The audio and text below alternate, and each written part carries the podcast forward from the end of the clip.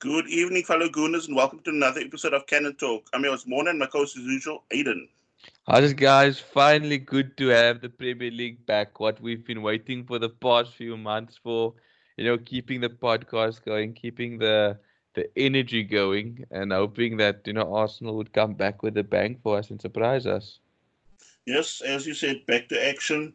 But I think before everything even got underway, the minute the, the lineup got uh, you know put out on by Arsenal on Twitter, then I think the the first sort of light Arsenal meltdown started because immediately the lineup already looked you know not what we say were expecting. If you think of what we've been seeing in, in you know those two friendly games as well as what we've seen in also with the training uh, uh videos that Arsenal have on YouTube.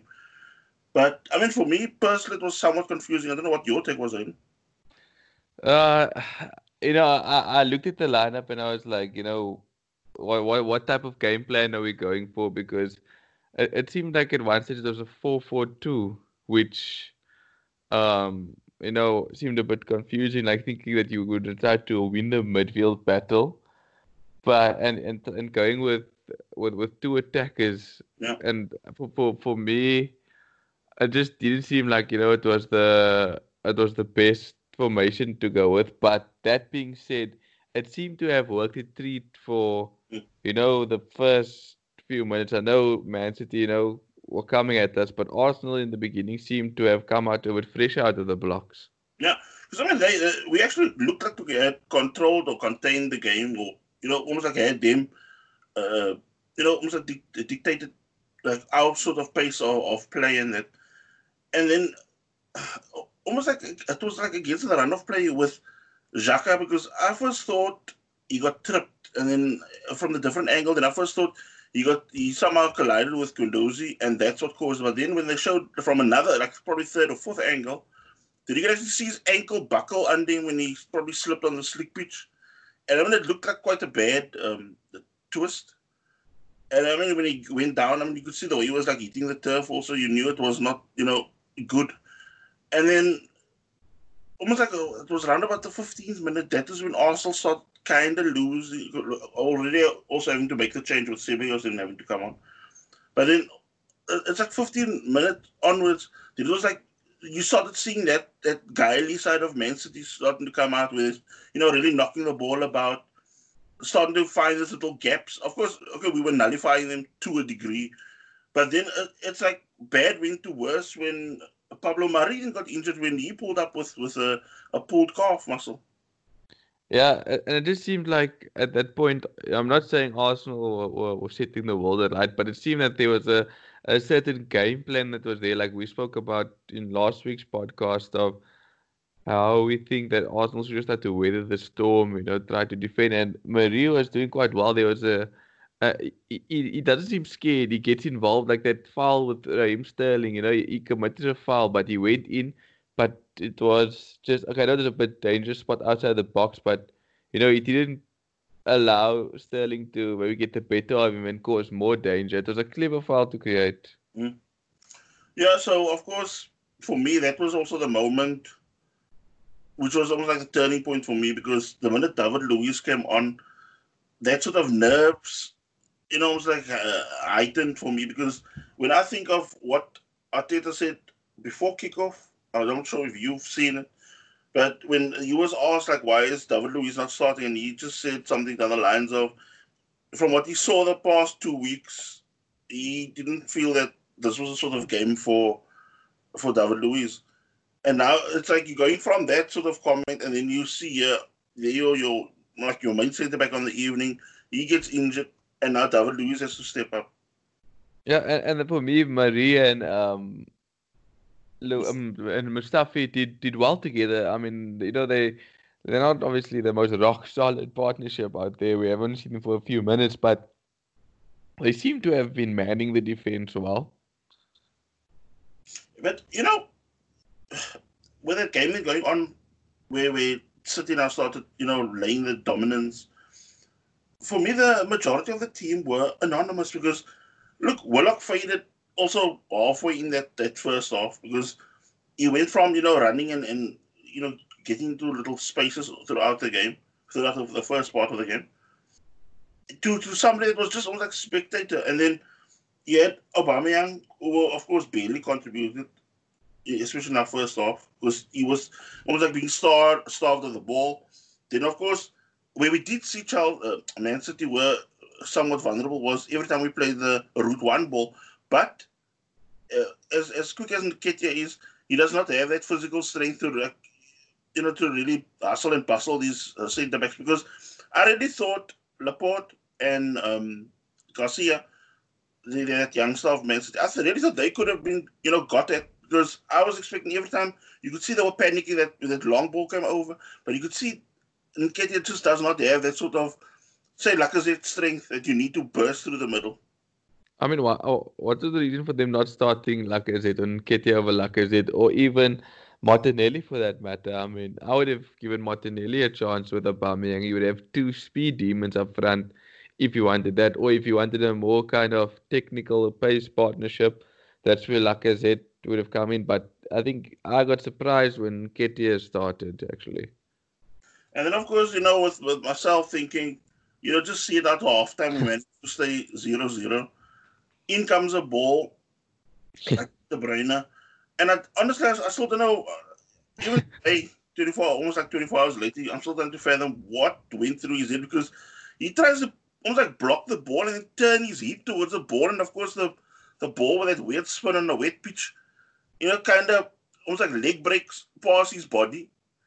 And then the ball is in Sterling's stride. And I mean, that I mean, you know, when he has a, a, chance, even point blank, he's gonna blast it in the net. And I mean, he gave Leno no chance. One I think I, I could have been critical, but I think Leno maybe could have come out because Sterling still took his opportunity to line himself up and then whacked it in.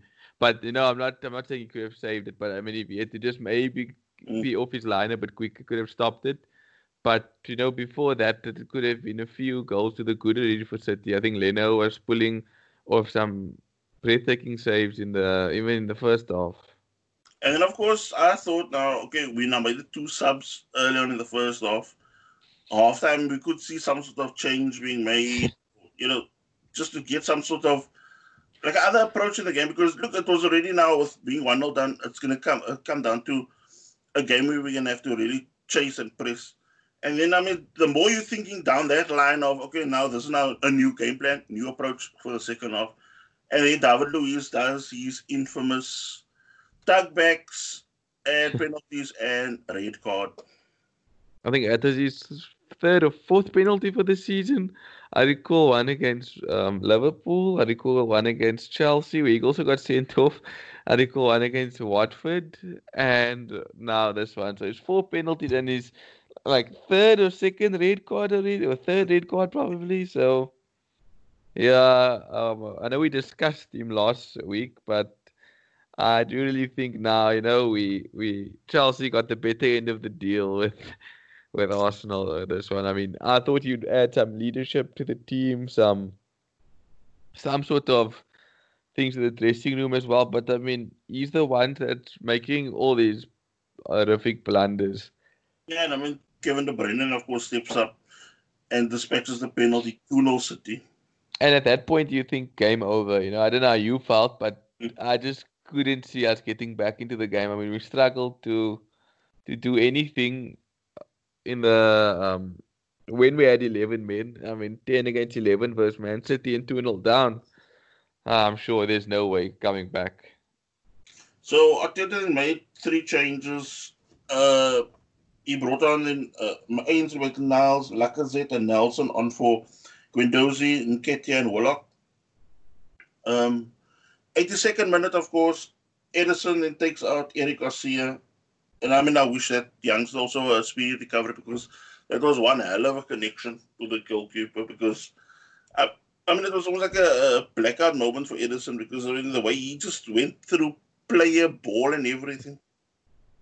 Yeah, it was quite a hectic knock, and it you know took a took a hefty chunk out of the game, and you just hope a, a speedy recovery for him. I mean, some like the people in my household, there's not all regular football watchers even were in shock when that happened. So it was quite a, a big knock on the youngster.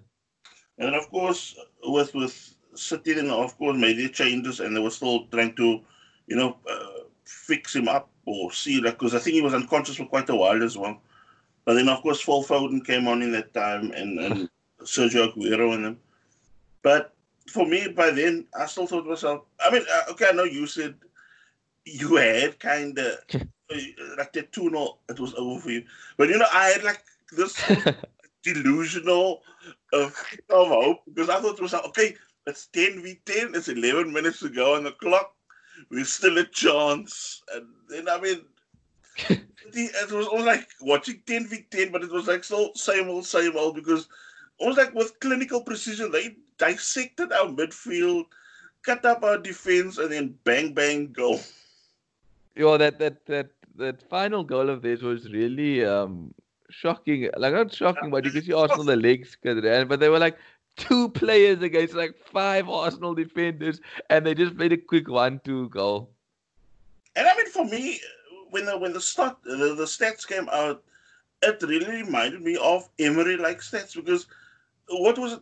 18 shots on, on target for, for City, zero for Arsenal. And then in total, it was, what was it, 19 to 2 or 3, did you mention? Oh, uh, uh, uh, in that region of the goal, not uh, on target. No, uh, no, it was very little actually. Let me see if I can just have a look at the. It's actually yeah, eighteen three. Shot on target twelve versus zero. Possession sixty seven versus thirty three. Yeah, we were we were leading in the red cards department though, and offsides. I mean, that counts. I mean, you look at Ederson; his gloves can be packed and sealed and so, look brand new. Not even a, a, a nick or glitch on the glove. But I mean, back to the tactics of this game. I think, like, of course, our personal opinions, but I still think we we kind of lost our way in midfield because you you keep or we kept it basic in the beginning, but then uh, it's like when, when City started plugging up all those little holes that we were finding, you know, early on in the game. Then it's like we had no clue because there were I don't know how many times I've, I saw Kieran Tierney with the ball or Bellerin with the ball, and they would run towards the halfway line, and all of a sudden City start plugging up those little gaps and, and, and setting these little uh, pressing traps for them.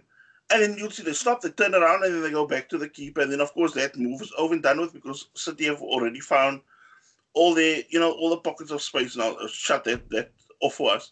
And then, of course, you see the ball in the middle of the park.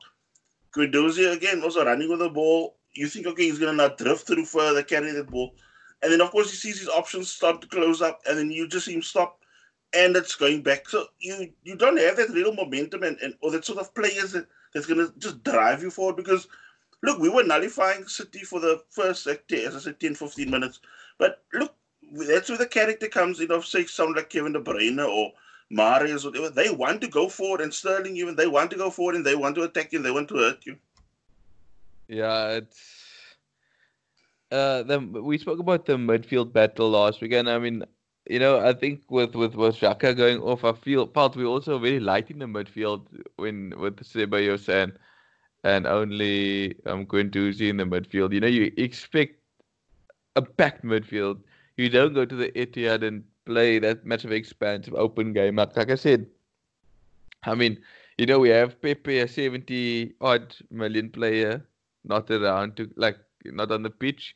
We have, you know, Martinelli on the not on the pitch, rather playing Kit. Yeah, I mean, you know, like I said, play a compact game and try to hit City on the counter attack. But it was like we were far too open. The midfield like was losing the battle consistently, and like you said, every time City got the ball off us, it was almost like a free counter attack every time.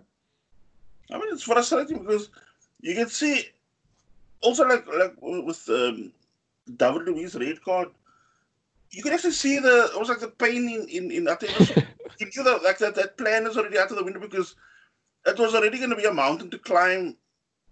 You know, at one 0 down at, at at City, but then it, uh, it became like Mount Everest when he got sent off and and you two 0 down. Then yeah, that uh, at 2 0 down, you just, like I said, I, I didn't have any hope. I mean, I know it's, it's bad, but I mean, uh, I, I, I just wanted we might get humiliated, and we almost did if it wasn't for Leno. Like, he, the saves he was pulling, the shots he was taking, I was like, I don't think Leno will be at Arsenal for long if things keep up the way it's going because you can see another top club, you know, maybe coming in to to snap him up. I mean, I, I don't know what clubs mean, are looking for keeper. how can the powers that be not see that Arteta needs help getting bolstering this defense? Because it, it's like we we've dealt now with this where oh, look we've had now a manager uh, like post Wenger, but it's like now we almost like oh, Arteta's left with with the scraps now and having to make do with it now till the end of the season because there's no way we're gonna get us out, out of this now if we cannot get some sort of balance or whatever going in the defense.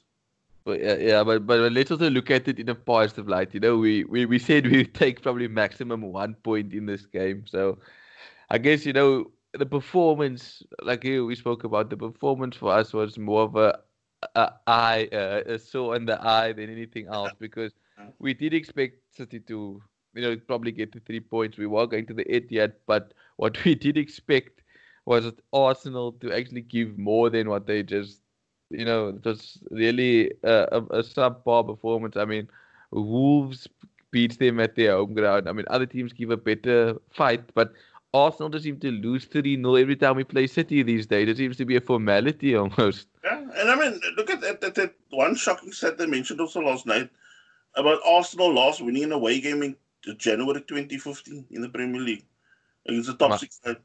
My biggest gripe, and I know it's I ju- like I know are you done with with the City game Yeah, or yeah. you still more points? Like No, What- no. For, for me, and I mentioned it slightly to you yesterday. Well, I didn't go too much in detail, but what, what, what angers me is that if you look at Arsenal's team, go to prior Wenger era, you look at Wenger era, Invincibles, you move on from there, you got to wonder how does a team of that quality, of that stature, and you know, uh, not, not like these Vieira and co were on massive wages, but how does players of that stature, Pires, Vieira, Ljungberg, all of them, you know, eventually leave? But how do you not get replacements for them or allow the club still to grow from strength to strength to strength to strength from that? Because it, it, it it's so sad to see what Arsenal has become because of not building properly on on things. Because I mean, you had a world class team who were beating giants in in Europe. Oh, and we were a giant ourselves. But it's like we just went from like declined over the years. You look at Aubameyang coming to Arsenal when he did.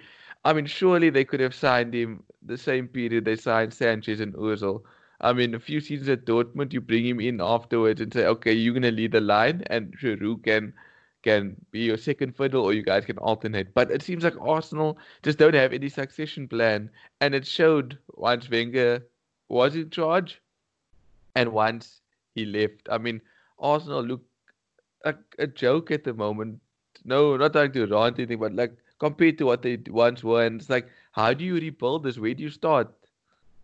Because I mean, my biggest gripe was I think the club, you know, as much as they promised everything. Because look, if you think of the sort of promises that Gazidis and them were making about, you know, like over the next five years after the move to the Emirates, we'll be able to compete with the Barcelonas, the Real Madrids, and, and Bayern Munich's.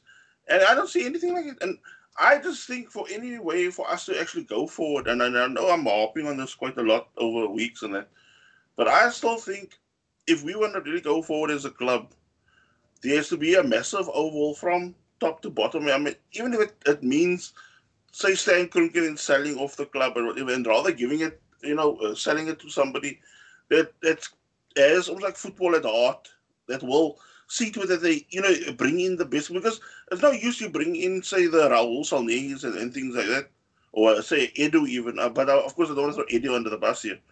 But if you want to run a, a, a top football club, you need the best of everything, whether you like it or hate it. Because I just think between board, CEOs, and and um, managerial or coaching head coach, there is a big gulf, and I think that that is where you see how Chelsea are getting things done. You see how things are done at Liverpool right now, uh, which was not done say prior to the Klopp era and and also like the way City get things done. If they want something, they go get him. It's not like bickering and whatever over. At, we at the stage in football where there's so much money being thrown around. Then why not go get the best when you can? Because now uh, it's like every time what, what I notice what the club is doing, and it's, it's now gone even past like the Sully, so even prior to Saulnier being appointed, it's like we're always having a type of CEO that's trying to do more cost cutting than making us competitive. And I think that is where the other CEOs of the other clubs, that is where they are taking it to the next level. Yeah, it's we we're falling sorely behind with with um behind the curve with the, with other clubs. I mean, you know, it's it's it's it's quite shocking that uh, like of Sheffield United and Wolves is sitting where they are, and, and we battling to to find our way back into the top six, even let alone top four. I mean, have, have we fallen that far behind? And like I said, you know, you don't want to point fingers, but it started with um, the the top structure. I mean, you, know, you mentioned to me that Guardiola and Klopp were interested in the role at Arsenal at one stage, but you know they just were too loyal to Wenger because Wenger was so-called, you know, helped them to get where they were. But I mean, look at look at look at these coach those two coaches done to the teams that took over. Liverpool were by not by far uh, from a from a title winning side or a Champions League winning side, but look what a difference a coach can do and spending your budget properly. I mean, Sadio Mane, I, I laughed at it first, to be honest, when they said they signed Sadio Mane for 30 million from Southampton. You know, you're thinking, why they like, you know, they're spending 30 million on a player from the Premier League from Southampton.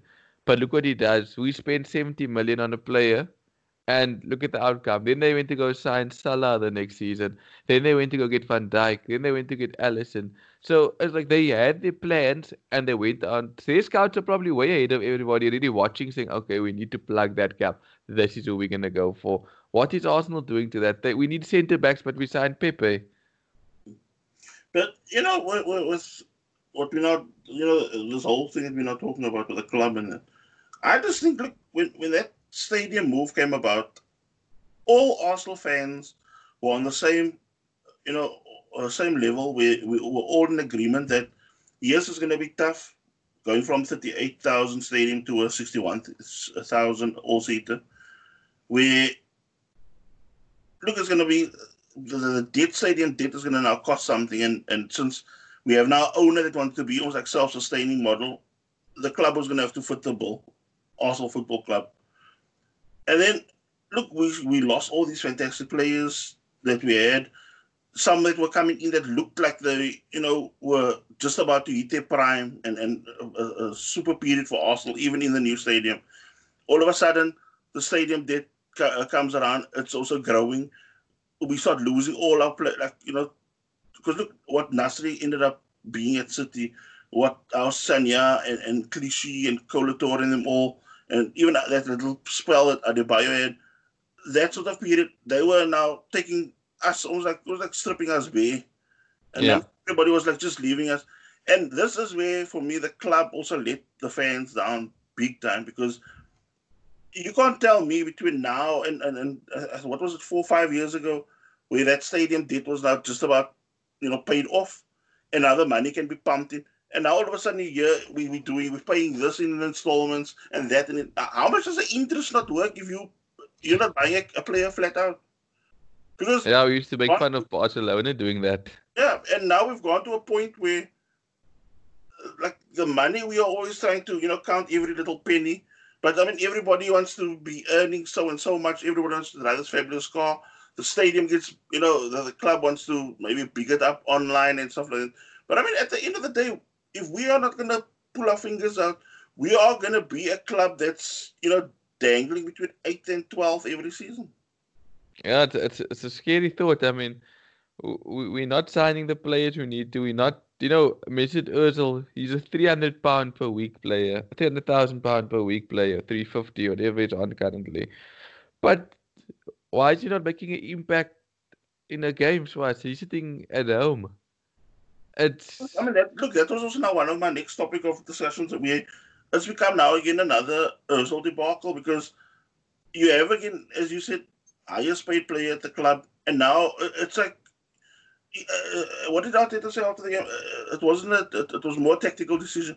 How many times are we going to have this talk? I mean, it happened with Wenger. It happened uh, latter parts of Wenger. It happened now with with Unai Emery, and now it's happening with Mikel Arteta. Because why can't they just either call him out for what what is the fault or whatever, but stop with this. It's a technical decision. if you look at somebody, I mean, I, I also in a way I hate harping on it, but you look at Kevin De Bruyne. That's a guy he can come. He'll play rain or shine, home or away, whatever you say, whatever he will give it his all, and that is a sort of mindset. That's the sort of player that should be in. You know that that model of player should be wearing an Arsenal shirt, and that's the sort of player we should aim to get. Somebody like that who plays with his heart on his sleeve throughout the game. That's why you look at, let's say, somebody like that, that uh, Grealish guy or that Maddison at Leicester City. These are guys that that give their, you know, they play their asses off for their team and for the cause. Whether their team is flying high or, uh, you know, or riding low, but they still give their all. But but you got to look at it and say to yourself also, you know, and watch also like I always get upset at thing. It's like the board's lack of ambition, man. Like that's the that's one of the biggest problems. I mean, you look at Man City, right? You know, the the powerhouse. When they got they had Roberto Mancini, they won the league, then eventually they weren't happy. You know, you bring in um, Pellegrini, also win the league, then eventually, you know, he gets sacked for Guardiola he came to come and replace him. But you look at these players that came, the David Silvas, the Agueros, all of them. I mean, Aguero came as a bargain buy as well to Man City, like was it 30 million or something. But you you look at it and saying, you know, because they're winning stuff season after season, like we used to, you're keeping your key players. I'm sure you could have kept a Robin Van Persie, a Fabregas, a Nasri. up too quickly. But look at most of them that, that you know the players you just mentioned. How many of them you can't you could even manage to give them a, a testimonial because they're clocking up almost close to ten years at the club. Yes. I mean, David Silva, I mean, you know, they're like, yeah, he went for money. He finished career there. Yaya Toure as well. He finished his career at City, basically. Um, Aguero is also looking he's going that route. But it's just because they're successful and winning things all the time. You keep players happy. I mean, like I said, we probably would have kept a lot of our guys if we were showing more drive, more ambition from the board, saying, Wenger, okay, you know, top four is not good enough. We want maybe a, a few trophies here and there, but top three or top two or challenge for the title till at least you know a month remaining or something like that. But you know you would have kept your Van Persie's, your Fabregas, your your Nasri's probably. Um, even Adebayor was, was was clocking up goals at Arsenal, and you you you grow your team like that. I mean, look at City. You have exits and entries coming in, but your your your Agueros, your Silvas, your Yaya were always there. And then you have Sterling coming in a fresh, like you know, pair of legs to play around these top quality guys. You bring in De Bruyne now; it's taking, you know, charge of it. You know, there's no excuse for Arsenal why they couldn't sign these guys because at one stage you know, Aguero was 30 million, Salah is 36 million, Mane is 30 million, but we spent 70 million on Pepe, then we say we don't have money. I'm not saying Pepe couldn't come good, but you could have bought a Premier League ready player that can just slot in. But Arsenal just seems to be spending money in the wrong places. 30 million on Mustafi as well. Yes, he's coming off in a good run of form, but you know, if you could have used 30 million elsewhere, and Xhaka, for example, Kante was 30 million, we signed Xhaka. So money is there, it's just used incorrectly. Because I think like we've got like a group of players, like for the majority, who are they've got this big ego to them. You see them, you know, the way they start almost like they uh, Champions League quality, and yet when you watch them on the field, it's like a team with no ambition and no direction. Because then they look lost when they, you know, when they really have to go toe to toe with what I would call a big dog team. Then you can see how they that, that you know how vulnerable they really are because then they, you know, it's almost like a wake up call that you know you're not all that. Yeah, you see them strutting themselves and stuff after they beat the.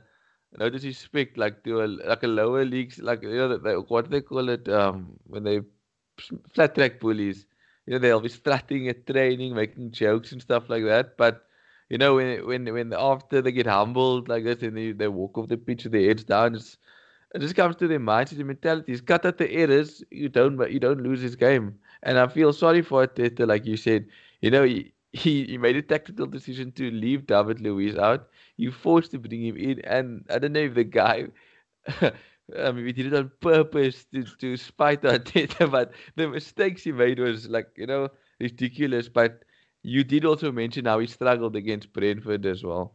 But, you know, what I didn't get also that, that especially leading up to the red card, I mean, you can see the danger. I mean, and also, but it's, it's like a, a, disease that runs through the whole team where there's no communication. Like saying, look, there's a guy gonna run free. This one is, and it's like you can just see the whole thing unfolding like a horror movie. And it's like, dude, watch behind you. There's somebody coming. And by the time that guys are gone, and I mean, look, Mahrez is not the quickest. I mean, he, he's like over like three or four steps. He, he can't go past you, but if you keep up, I mean, the way uh, David Luiz was like literally gas trying to catch up. I wonder if David Luiz maybe didn't have a, you know, during lockdown, maybe he just lost himself, like in terms of fitness, never kept himself up to shape as he was supposed to because, you know, City came out the traps flying, like you mentioned. We, like you said, we seemed gassed like a boxer in the, the latter rounds. Yeah, we had now, you know, going to the game, we had what two friendlies arranged. City had only games arranged against the B team and the youth team, and that was it. But I mean, you can't really call it the game because they were not really pushing themselves to the max. And yet, when they came out against us, it looked like they had like what three or four top games the, uh, the belt already. Yeah, it's another away fixture for us now. Next next game, it's again it is Brighton we play next. Yeah, so I mean it's gonna be a challenge as usual because look under uh, that Potter, that's his coach at Brighton he's quite a, a guily character because uh, I don't know if you recall, he's somebody. He was at, at, at Ostersunds that we played in the the Europa that one year, where he can like he likes playing uh, route one football, and he likes also playing one touch football. So he's always like keeping you guessing. So I mean that's not going to be a a simple game coming up the weekend. And and look, they've got also some players that are quite creative, like on the ball. So I mean, it's not going to be, you know, walk in the park. Of course, I think where we would have been way more intimidated was if we played in front of a packed Brighton Hove Stadium. But I think now with the, with the you know with the lockdown and, and playing in the empty stadium, I think it also is going to you know be a fine balance between the two. But as, you know, my personal take is I think we can still edge it. Yeah, let's, let's hope so. I also thought against City we would enjoy playing against an empty crowd and away from home, but it seemed like maybe Arsenal needed the crowd more than City did. So yeah, Brighton always seems to be a tricky away fixture. Um, have we beaten them away from home yet? I think, uh, I think there was I, some weird record where they they're unbeaten against us. I think in that what you just mentioned. I think in the at their stadium, I think they're unbeaten against yeah, us. because they beat us 2 1. I recall uh, when uh, when Aubameyang still scored against it. And then last season, we drew 1 all against them. So you know, it's uh, we need to, as embarrassing as it sounds, we need to end our duck against Brighton. And yeah, I think we only probably managed to beat them once in total. I think in the Premier League. I recall we lost this season, and last season we drew, and I think we could have drew or lost the, the return leg at the Emirates. So it's gonna not gonna be an easy game for us. I wonder what Arteta's gonna do tactically now you know, his back line, his I don't know, his centre back. Who who does he play? And I saw, I don't know if you listeners saw that joke where they said um Brighton's gonna appeal the red card for David Luiz. I mean, but I mean, look now, next game for us, I believe, is on the twenty fifth in the league after the Brighton game, because I think prior to that it's well, FA Cup weekend because I think one of the weekends coming up was going to be like a FA Cup weekend where we will now probably face. Oh yeah, Sheffield United. Yeah, it's on the twenty eighth of June. So they, they, they, that's going to be a tough game, and I mean they, they always seem up for it against most big teams that come to their stadium. I just hope maybe I hope that they focus on the the league more than anything. But they actually got robbed quite hectically yesterday. I don't know if you saw oh, the, the incident. Oh, it was quite bad. Yeah, yeah. So I mean, with with that upcoming game against Brighton, I think it's going to be quite tough if you think of it because from what I have read so far, I think Pablo Mari is probably out for a couple of weeks. I mean, I, I haven't read now the full injury thing, but it says something like uh, early July. And the same with Granit Xhaka because I think it is an ankle twist, and I think I don't think you really want to you know put that much pressure on it in, whether it's training or in an actual match. So I think the squad will have to be you know heavily rotated, and especially now with the away games. I mean, I think Arteta needs to also look long and hard at that team and, and see where he can correct things because look, they really let him down yesterday. You just need a bunch of battlers in the midfield to try to sort that issue out. I mean, you can't go there playing 4 4 2. I just think now it's about grinding out the points. Maybe try to get a team that's going to try to keep Brighton on the counter attack. Because I know Brighton will probably you know, look to play that game with us, so maybe we need to come there and try to eat them on the counter attack. Yeah, I think it's going to be a case of you know us taking the the advantage because I mean I just hope Torreira is fit because look, I don't know how long there's nothing really. When I just checked on the sports app, there's nothing really of about his uh, injury situation. But I mean I just hope he gets a clean bill of health and he can play because I think it should be a game that's all set up for him at Brighton.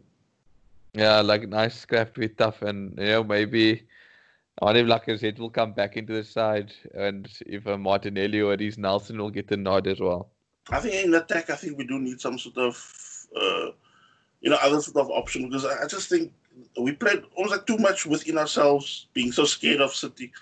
Where I think you know you need to let somebody like Reiss Nelson and Pepe loose down the wings, and maybe even spearhead Aubameyang down the middle maybe it was a, a bit of a, you know, a, not a, it was a, maybe a bad thing that um, Arteta knew Guardiola and the City team so well. It's almost like he played within himself because he knew the damage that they could cause if unleashed. So, you know, maybe this will be better moving forward where he doesn't know as much of a team as he did with um of Man City. Yeah. So with that, we end of the podcast. Hope you guys have a fantastic weekend. Take care, guys. Bye enjoy, guys, the football this weekend.